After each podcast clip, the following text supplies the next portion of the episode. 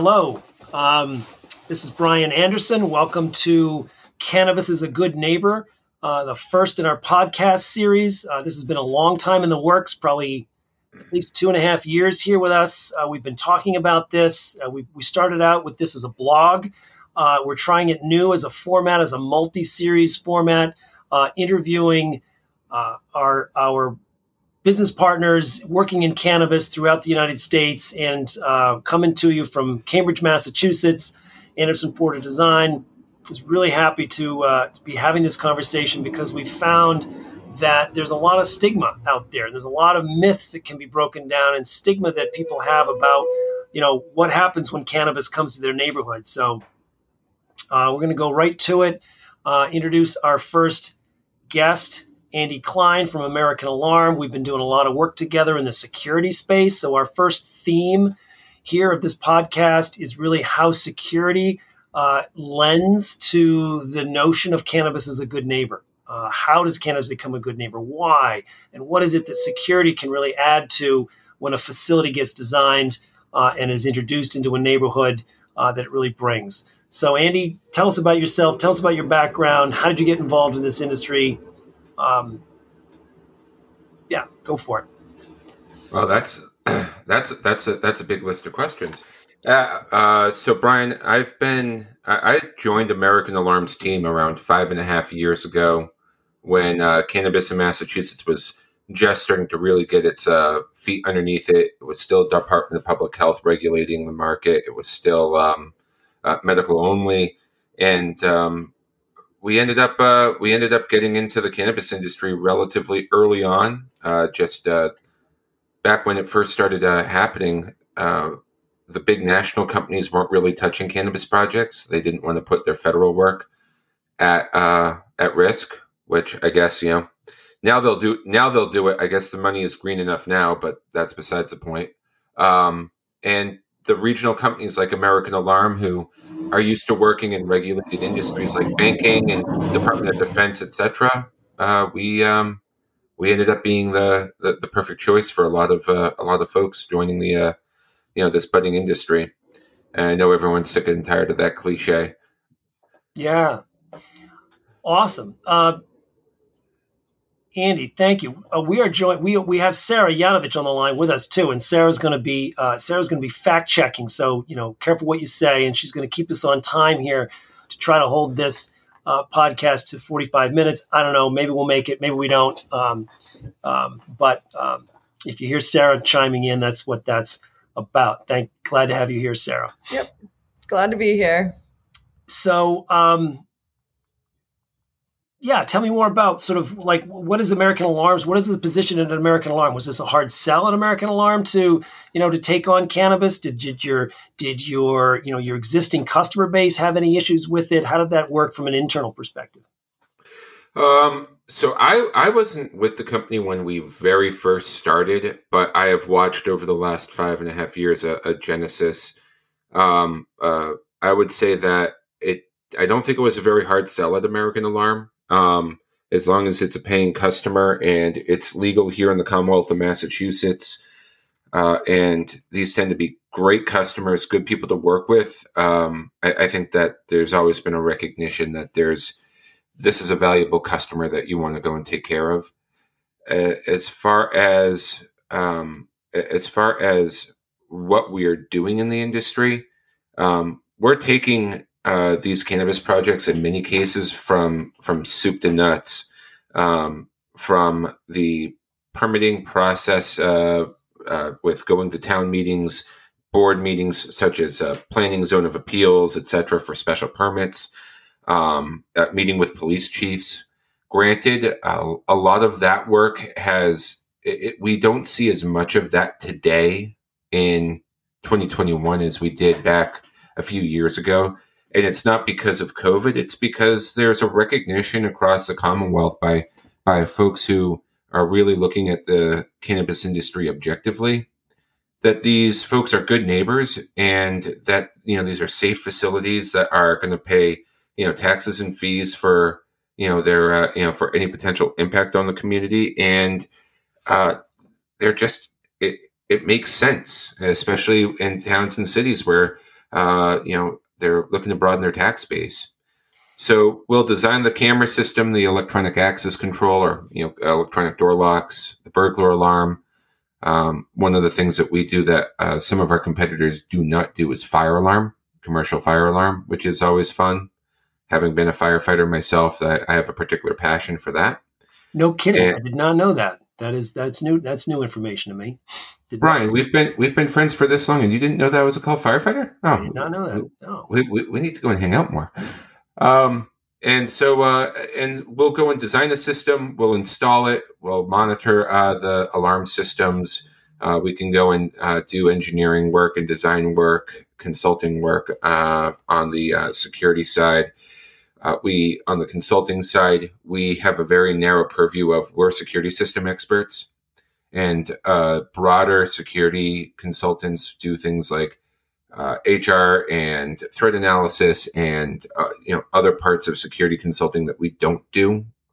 We know what we're good at, and we're really, really good at it, and so we just stick with what we know.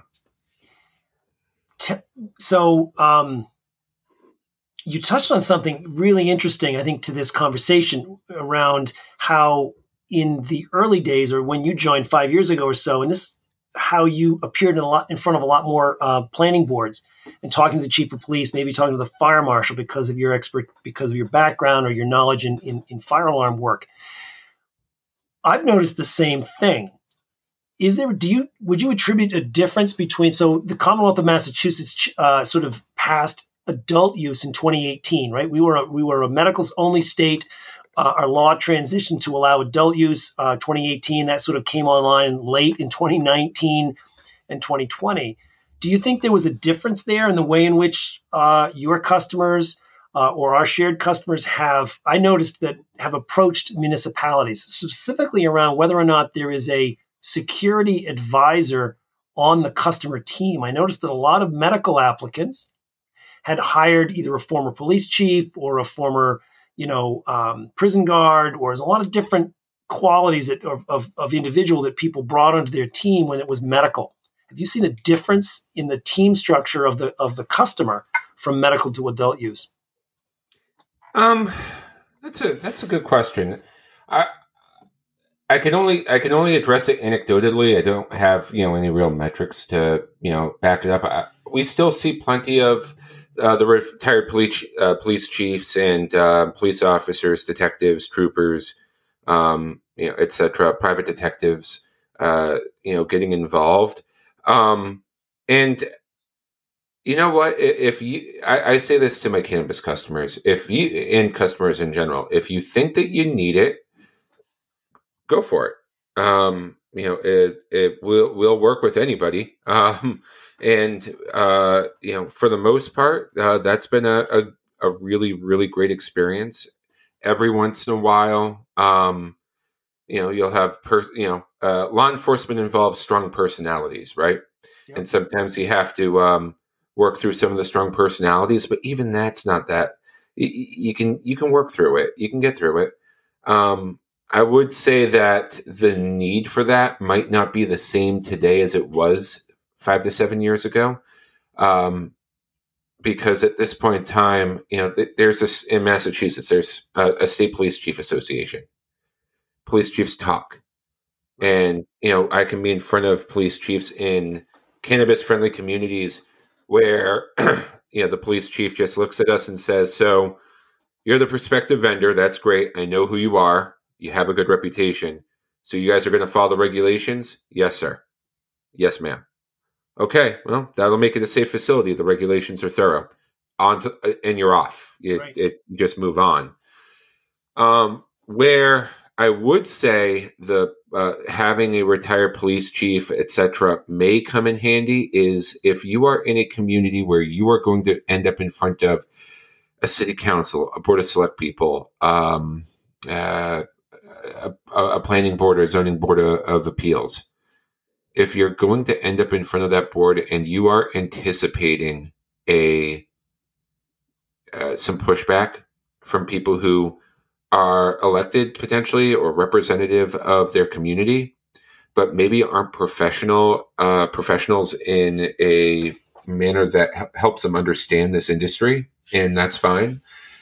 Having that retired law enforcement professional uh, on staff to be able to stand there and present and explain how this is going to be safe, how they're going to go and commit to security processes, how children are not going to get a hold of the cannabis product, uh, you know, not easily at least.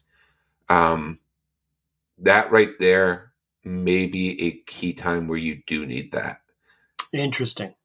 You know, so I'll, yeah, what's what I'm thinking about? You know, my background, we, we had 20 years of, of general practice in architecture before we came to cannabis, and one of the pieces that aligned our practice to move from a general practice specifically into into working 100% now in cannabis was one of, was one of the pieces that we had done is we were the architects for the Federal Reserve Bank of Boston from 1999 to 2006 right we had this massive infrastructure project in, in the city um, the, called the big dig if listeners aren't from mass it was a you know massive massive project and each of the abutters needed to fill in their properties afterwards. And one of those abutters, our customer, was the Federal Reserve Bank of Boston. So we were in schematic design when the events around 9 11 2001 occurred.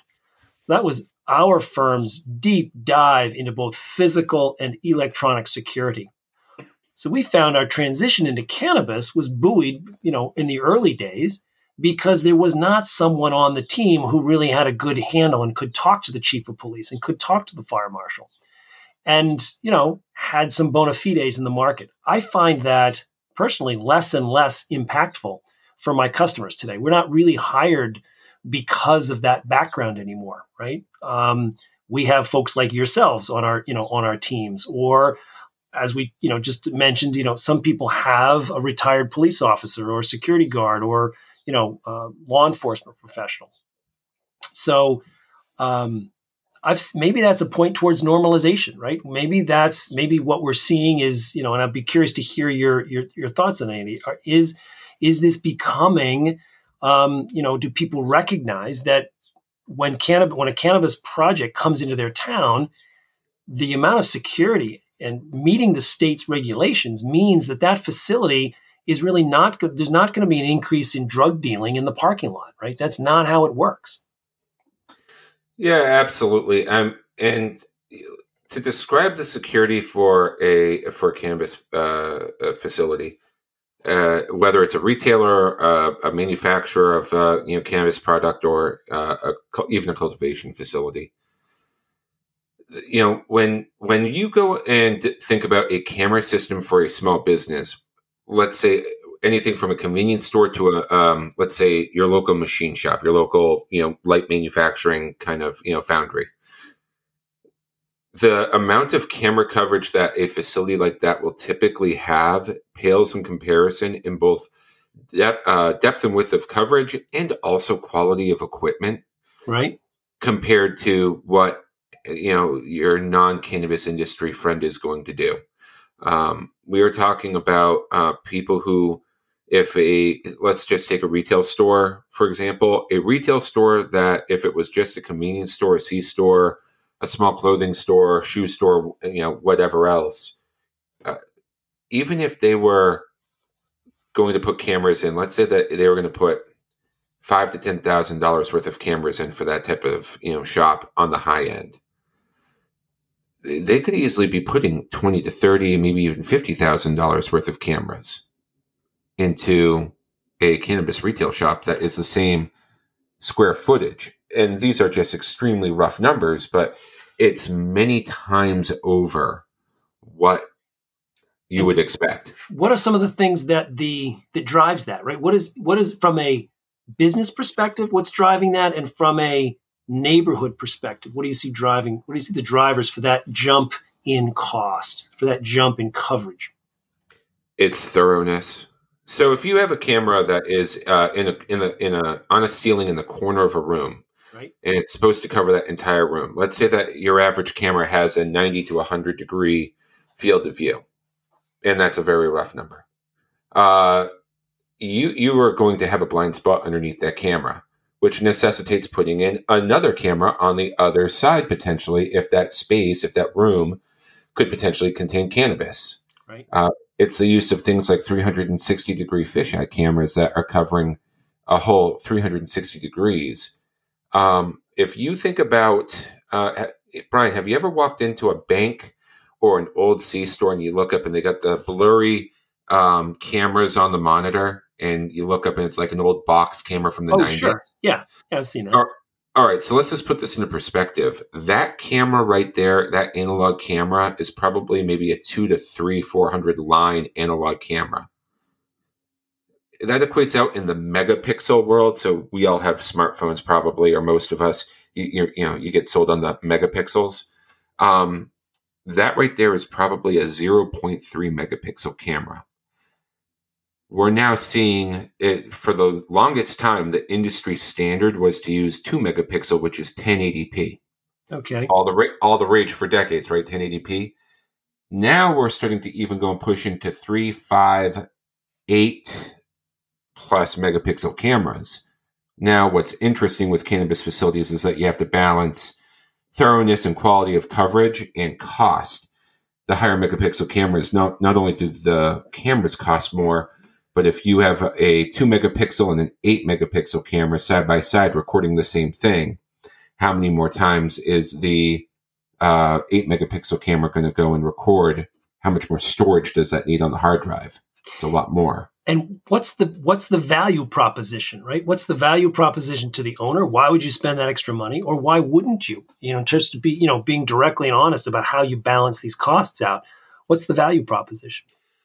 So uh, I, I, remember working on a project uh, late last year into this year uh, where a person who you know is opening up a facility said that they wanted 4K cameras for everything, and so we gave them that proposal and the storage requirements because that's something else that's really separating the cannabis industry from everybody else. While the cannabis industry is required by law to maintain a minimum of 90 days um, in many cases, you know, uh, non-cannabis security systems, one, they don't have any recording retention requirements. So maybe you're getting 30 or 60 days, or maybe you're only getting two, day, two days to two weeks. You don't know. Uh, you know, that runs the gamut, the, you know, of that varies depending on what system you look at. And also you have to inspect the system. Now, on that value proposition, this customer, this pro- prospective customer, looked at the design and looked at the cost for that system and had a moment of, of, of panic, really. And we had to have a we we had to we had to we had to gather around the campfire and really go and sort things out with this person of there are times and places to use higher megapixel cameras looking at your driveway entrances your vault spaces cameras over your point of sale system.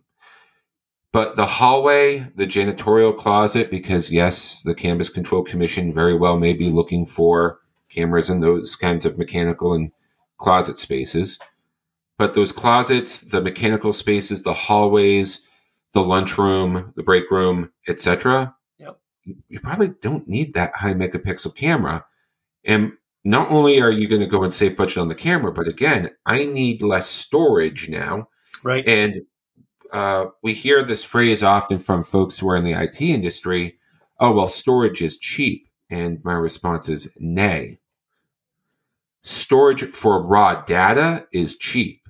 Storage for surveillance video, not so much, because it's not just the, the hard drive space, it's the throughput, it's the bit rate, it's it's the core processing power of that server to take in 24, 36, 550 cameras and record them all at the same time. So the, the, let me jump in here. So the customer making a decision on what to purchase and how much of it to purchase and what lengths to go to they need to evaluate what their own business needs are, right? And balance their own business needs from security. Maybe they want to monitor their transactions, like a bar owner wants to monitor the bartender's transactions to know that there's no shrinkage going on, right? Or a casino may want to monitor the you know the poker table to make sure that the dealer isn't dipping, right? But the other level is they they need to manage the minimum standards required by their state, right? So there's the outside influence saying, okay, beyond what you think you need, here's what the state has for you, right? I guess are those is that fair? Is those, are those the two things? Yeah, I think that's pretty good. Let's take it out of cannabis and let's put it into perspective of that of the the bar owner, uh, uh, you know, of the bar, or club, or restaurant. We're all familiar with that. Um, you you need you know in some some cities and towns are now require that you have a working cam- uh, camera system, right? I, I, think Springfield's one of them. I think there's a few others. Uh, a bar room may need the you know the bar room where everyone's just seated may need some cameras for general coverage, but you just need general coverage. I don't need to zoom in and be able to count you know hairs on your beard. You have a beautiful beard, by the way, Brian. Um, this is radio. I'm, I'm, I'm, I'm, a little bit jealous. Uh, but uh, what about the liquor room? Right. What about what about the cameras that are over your mixing stations? You know your uh, your uh, your wet bar stations where the mixology is going on. Um, and what about over the POS? You want to be able to track from uh, the liquor room those bottles getting into the bar, getting checked into the bar, the being dispensed into mixing glasses or into you know serving glasses, and then that transaction actually being rung up. You want to be able to follow that person through the uh, through the process. And I'll be blunt. Um, are some real low end solutions out there in the camera industry that have you know freeware or you know really not really anything substantive uh, with their software uh, vms video management software you're doing yourself a disservice you're putting money into a system that i i routinely ask folks who have that that sort of very basic dvr or appliance based system from you know china do you know how to use the system if i if i came in if i was a detective and i came in and said someone was shot out in your parking lot last night. I need you to pull that video and download that video to this thumb drive for me. Right. Could you do it? I have yet to have a person with one of those systems actually say yes. Hmm. Is that because they don't know how to do it or because it doesn't work? Uh, they don't know how to do it. It's a convol- convoluted solution. They just don't know what they're doing with it it's the reason why we are really moving folks towards cloud based solutions or at least cloud interfaced solutions. Right. So, camera footage is a lot of big bandwidth. You hear people talk about doing the cloud all the time. Not the best solution, in my opinion, for a cannabis facility with dozens of cameras because you need fiber pipelines. You don't need a fiber connection, you need a fiber pipe. But, but, uh, you can go and do software as a service, video software as a service, VMS, that is cloud based. And that SaaS is much better for you. Hey, I want to direct this question back around. This next question, I want to direct it back around to the uh, entertainment industry. You and I share a customer here in in in in close into the city of Boston. Let's put it without naming names, who uh, come from the bar and restaurant ownership perspective. And I have been enormously impressed with their um, performance and their ability. Uh, it first really became apparent. I just, I guess, what I'm drawing here is sort of, you know, every can, everybody comes to cannabis from a different background, right? And security may have different meanings for different people based on the backgrounds that they come from. Uh, I was tremendously impressed with folks who came out of the bar and restaurant ownership uh, because just at the very earliest level of doing community meetings. So, community outreach is something that many states require the entity to do to sort of begin to break the ice with the neighborhood, right? And inevitably, somebody comes to these meetings. You know, usually a well you know, well-intentioned member of the community says, "Well, what happens? What are you guys going to do about fake IDs?" Right? Because maybe they grew up in an era like I'm dating myself here. I don't know if it still happens, but you know, you would get a fake ID to try to get into the bar right? It's the oldest trick in the book. And this customer really impressed me because they had brought a prop with them to the community meeting and says, Oh, well, we handle that right here. Every ID has this such and what on it, and a little thing, and we put it under this little blue light or red light. I forget what it was, infrared maybe. And it and it shows up, and we know immediately whether that's a, you know state issued identification or not. So like they were on the spot when it came to answering those kinds of questions from the community. Um, and so they, you know, and it, it follows through the way in which they they, they run their operation. Um, do you see any other parallels in terms of you know where people are coming from or under you know uh, that, that, that relate to security? Yeah, I I do. So, for example, uh, I, I, think of it this way: we I we have a customer at American Alarm that I don't believe you guys are involved with. Um, same thing. Uh, they came from a um, uh, a alcohol uh, testing um, and alcohol production um, kind of background, and so they're used to the ATF, or I believe they're now ATFE, at the federal level being interfaced with them. And you know, uh, and I'll tell you this much right now: um, if the feds get involved with cannabis regulation instead of leaving it to the states that's not that that's that's that's even more difficult to meet those standards because the DEA has their own particular standards for um, controlled substance manufacturing facilities, and if they level those, we're going to have cannabis facilities having to do partial rebuilds. Actually, that is fat. So this is this is worth exploring because I hadn't even thought about this. We have been doing a lot of future proofing with our customers, and future proofing usually in my world so far has not really touched on security. It's always been about biosafety, food safety, things like good manufacturing practices, uh, quarantining, a lot of, mostly having to do with food and food safety and biosecurity. What you're bringing up is alcohol, tobacco, and firearms. What if that organization were to change their name and become the alcohol, cannabis, tobacco, and firearms, right? That's Tell me about that because I do have a background working at the federal level, as I mentioned earlier, with with, and we had to do things like bullet resistant glass, right? BR level, and I have always advised our customers in cannabis to avoid going. It becomes a slippery slope when there's no federal level uh, mandate because which level do you choose? BR level one, two, three? It starts to increase like the caliber of the gun you know, and this is a slippery slope. Like, which piece of glass do you protect? Is it all glass? Where do you put them, right? Do you start putting glass at every transaction counter? How do you deal with that? How do you advise your customers on BR level? And do you think that that's coming? Do you think that the Fed will? Because this could soon be, this is already being talked about now under the Biden Harris administration. At yeah, least I mean, legalizing, at least legalizing cannabis. I haven't heard nothing yet about the the security levels at the federal. Yeah, so it, it uh, here's an interesting thing to consider. Um, just to you know, just to go and show how fun this industry is to uh, be in. So cannabis is a plant, you know plant material, so there's a high probability that you could end up with USDA involvement. Absolutely, uh, right? It gets yes. pro- it, it, gets processed by manufacturing facilities that are uh, regulated, you know, regulated by state DPH and the Cannabis Control Commission with the same or similar uh, regulations to um, FDA, Food and Drug Administration. So those folks could get involved.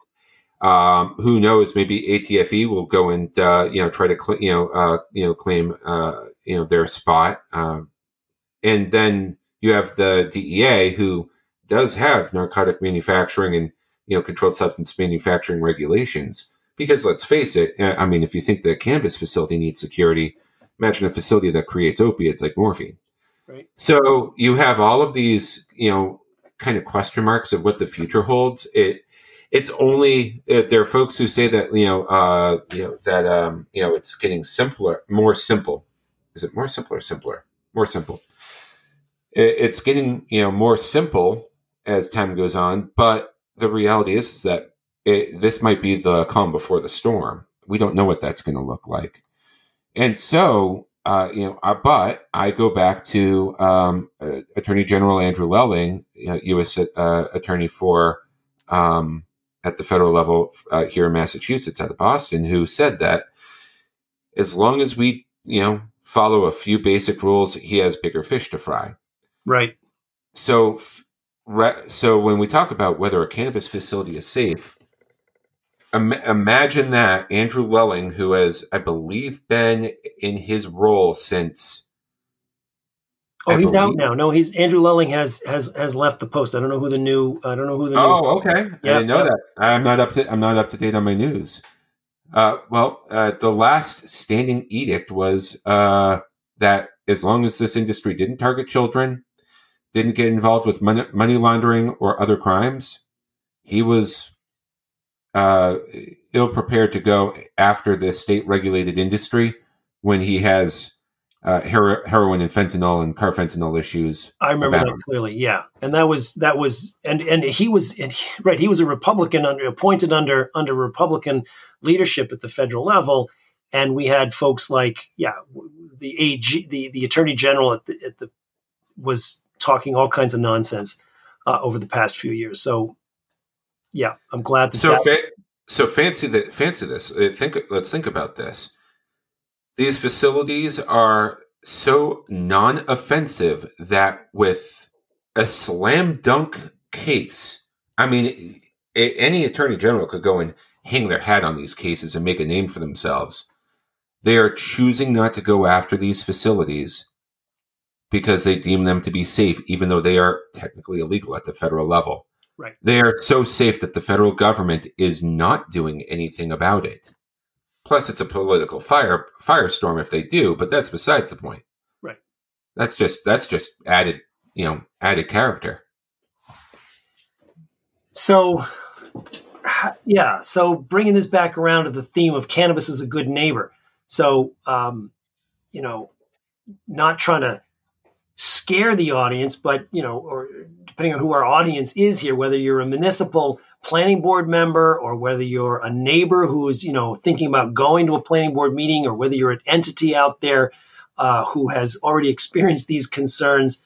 Um, you know, I think this level of attention, right? This level of detail, this level of knowledge, come, you know, it, that, that, that exists within the cannabis industry, ought to put the general public really at ease. Um, uh, you know, is there any is there any light at the end of that tunnel, or what? You know, what's your what's your feeling on? You know, uh, we talked about it earlier. Maybe fewer. You know, you're getting fewer calls in from the from the from the chief of police, right? They say, hey, if you're following the laws, the laws are well written. Uh, we feel good.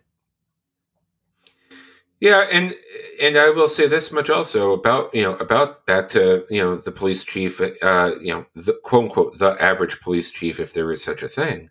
Um, it also depends on their experience with cannabis, right. because for the most part, the feedback that we get, we, so we also do a lot of police stations, and we you know are you know we we're known in the law enforcement community, typically in a positive manner. I think um, I, I'd like to hope so at least.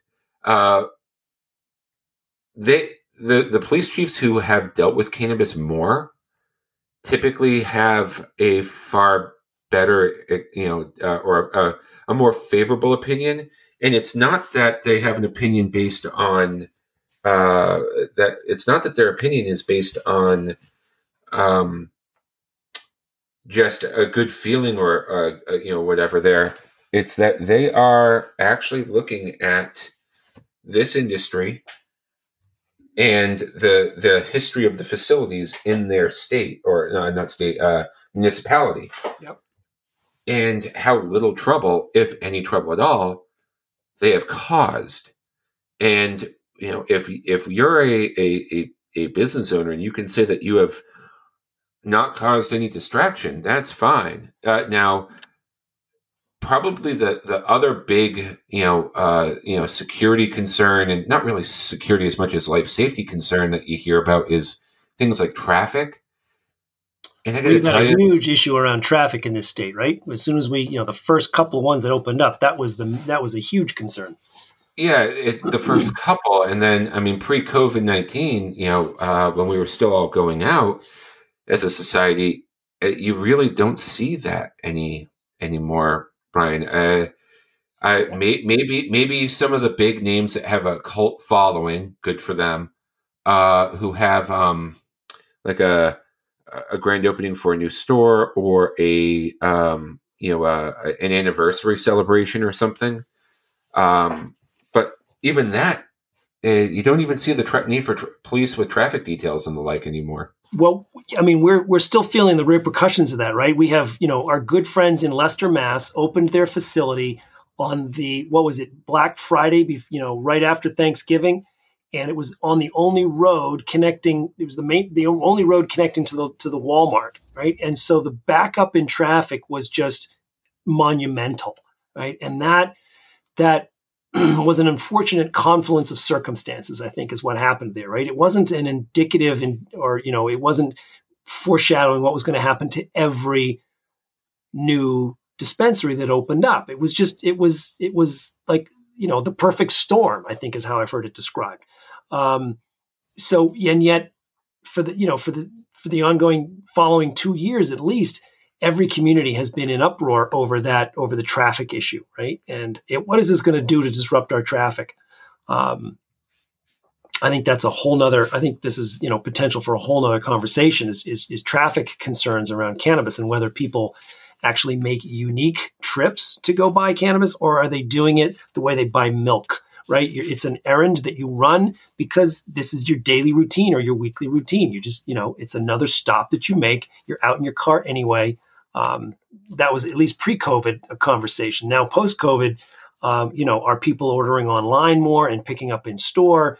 Um, how are those? You know, how do you, well? Let me ask you Andy, do, do you see any differences in your in in, in your day to day with um, with your customers? How those trends are are, are changing? Uh, are there are there, is there more is there more order online, pick up in store? Uh, is there more uh, e-commerce uh, that is you know actually lowering? Um, or or did did any of your customers close here during COVID? Were they forced to shut down? Uh, we had some customers that uh, did a temporary, you know, uh, you know, shuttering of the door just to, you know, at the very start of the COVID nineteen shutdown, right about a year ago today or so. Yep. Um, that said, I don't think. I'm trying to think. Uh, well, so uh, let's back up. So uh, our, our friends at Cultivate. So funny, funny story. I, you may know this. I actually grew up right down the hill from Cultivate in Leicester. Oh, I did not know that. When I was in, you know, when I was in elementary school, my parents used to let me ride my bike up the hill. I would turn around in what was then the Leicester Tool and Die parking lot and ride home. Yeah. And so I, I know the town of Leicester well. I ran for selectman several years ago before I moved out of town. Um, Leicester's a, a fun community, um, not without its challenges. And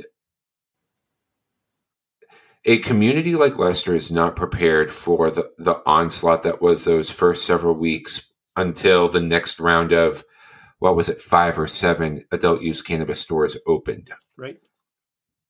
But by the but within within I'd say sixty days, ninety days, I, you know, I was having conversations with my with my pops who my parents now live in the center of town, uh, in a different home than where we grew up, and uh, it'd be like, you know, hey, is the traffic really as bad as the news makes it out to be? And my father would just shrug his shoulders because even though the traffic was kind of gross over on the west side of town, there's very little out there. So it was a temporary inconvenience. Everyone got over it. It's not a problem anymore. I don't even think that they have to use their satellite parking anymore because at this point in time, there's competition. You don't have everybody in New York and New England who wanted to go and say that they wanted to buy legal cannabis east of the Mississippi, all showing up at only two businesses right. in two towns. And Northampton's, you know, a, a bigger town. You know, I think they're actually a city, but even Northampton, you know, was going to, you know, struggled with that, you know, immediate onslaught. But then it went away, and now they are other businesses that are just chug, chugging along, just like you know, just like they were before.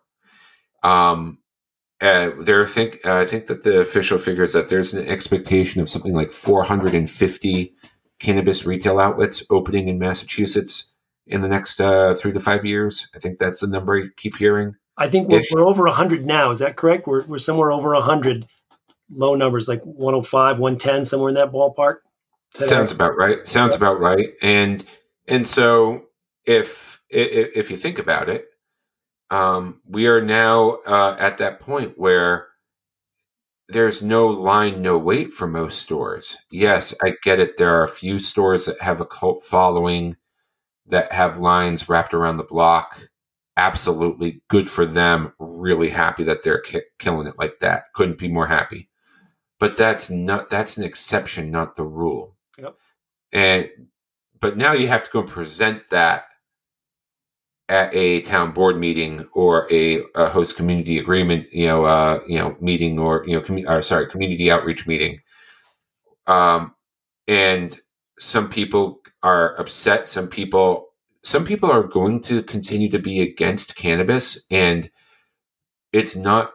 We're talking logical answers to the problems, Brian.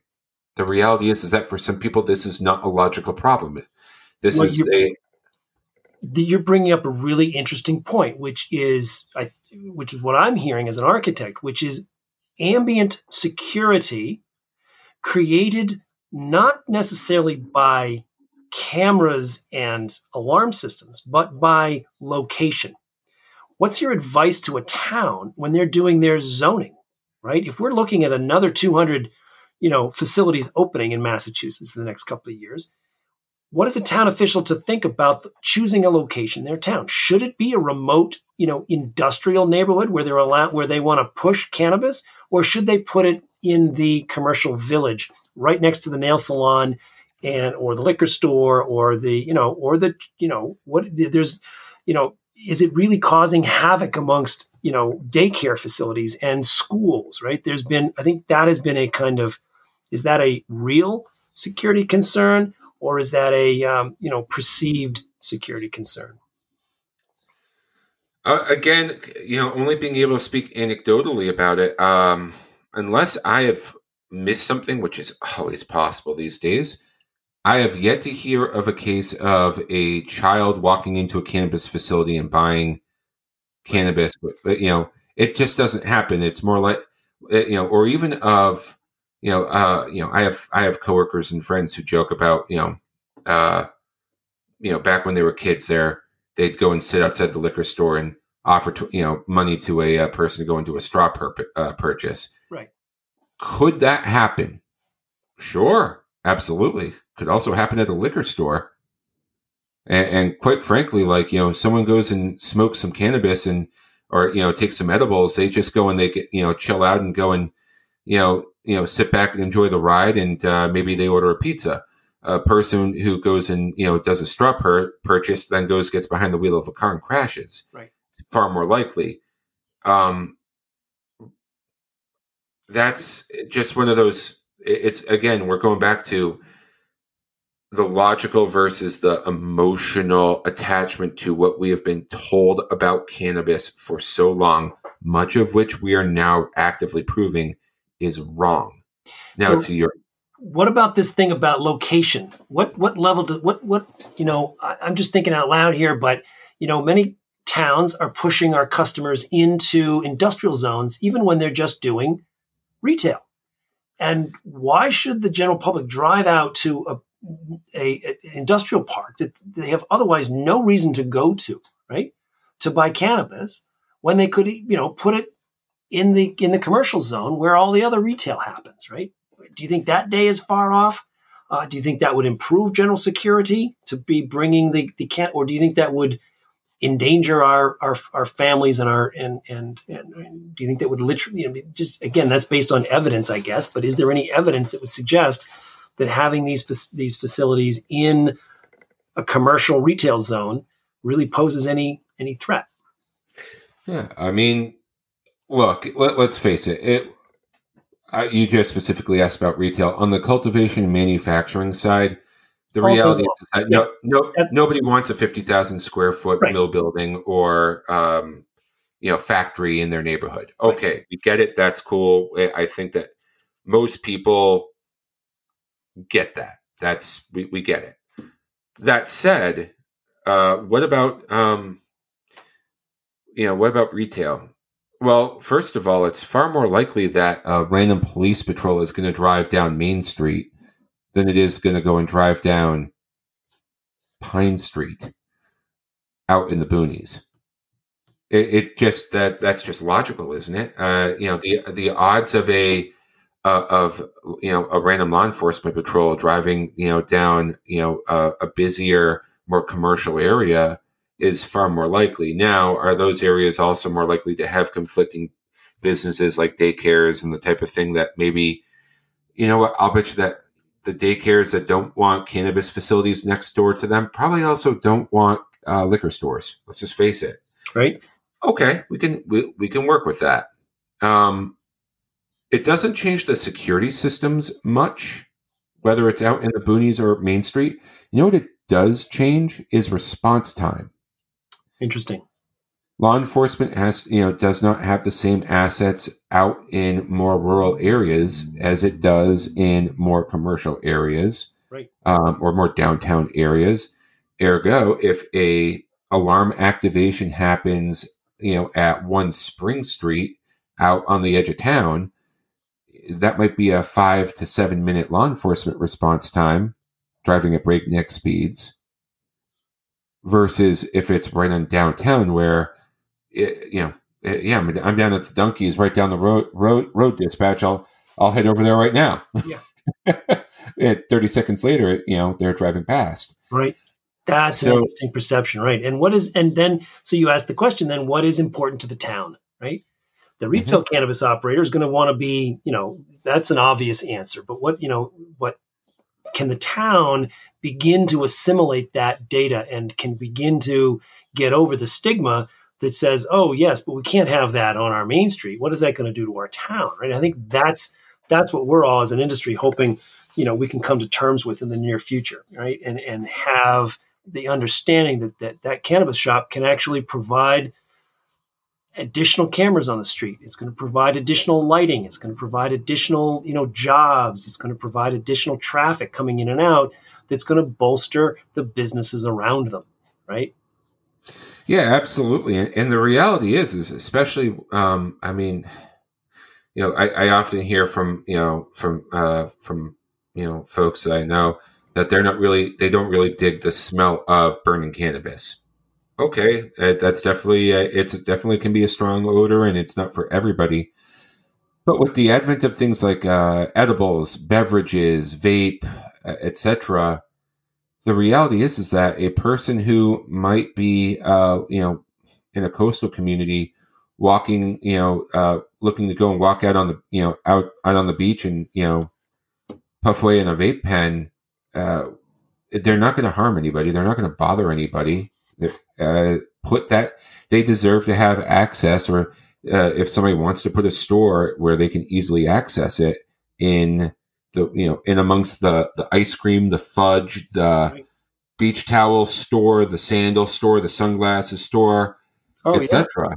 the whole and jersey shore baby whole jersey abso- shore absolutely cape cod absolutely right? route 28 and cape right down the cape and you just you know put it right next to the clam shack on bass river like i think it needs to happen right and, and and having been in the Coast Guard out of Chatham and having been up the Bass River, I know exactly where you're talking about. A cannabis retail store is not going to bother anybody up there.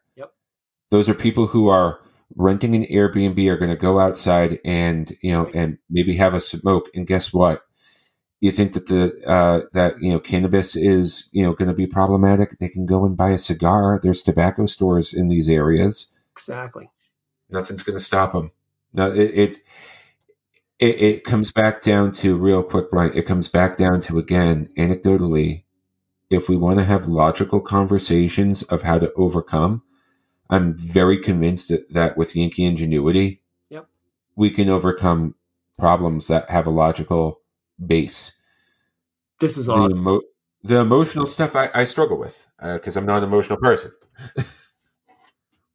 this has been a this is fantastic. You've touched on a couple of things. One is you touched about odor and odor control, and that is going to be uh, one of the topics of our of our podcast. We're gonna we're gonna be interviewing uh, around odor control. Uh, uh next, I think, is noise control that we're going to talk about, right? Which is a bigger concern with with the, with the manufacturing facilities uh, that have you know twenty four seven operations and large uh, coolers. Um, but this conversation has been awesome. We're about like 49 minutes, 50 minutes. Andy, this has been just fantastic. Um, couldn't have gone better. Thank you for your time. Thanks for uh, joining on this call um, and being part of our first inaugural Cannabis is a Good Neighbor podcast. Yeah, I appreciate you having uh, us on, and we appreciate uh, an American Alarm, the awesome partnership that we've had with Anderson Porter. You guys have been awesome to work with for, gosh, Brian, how long has it been?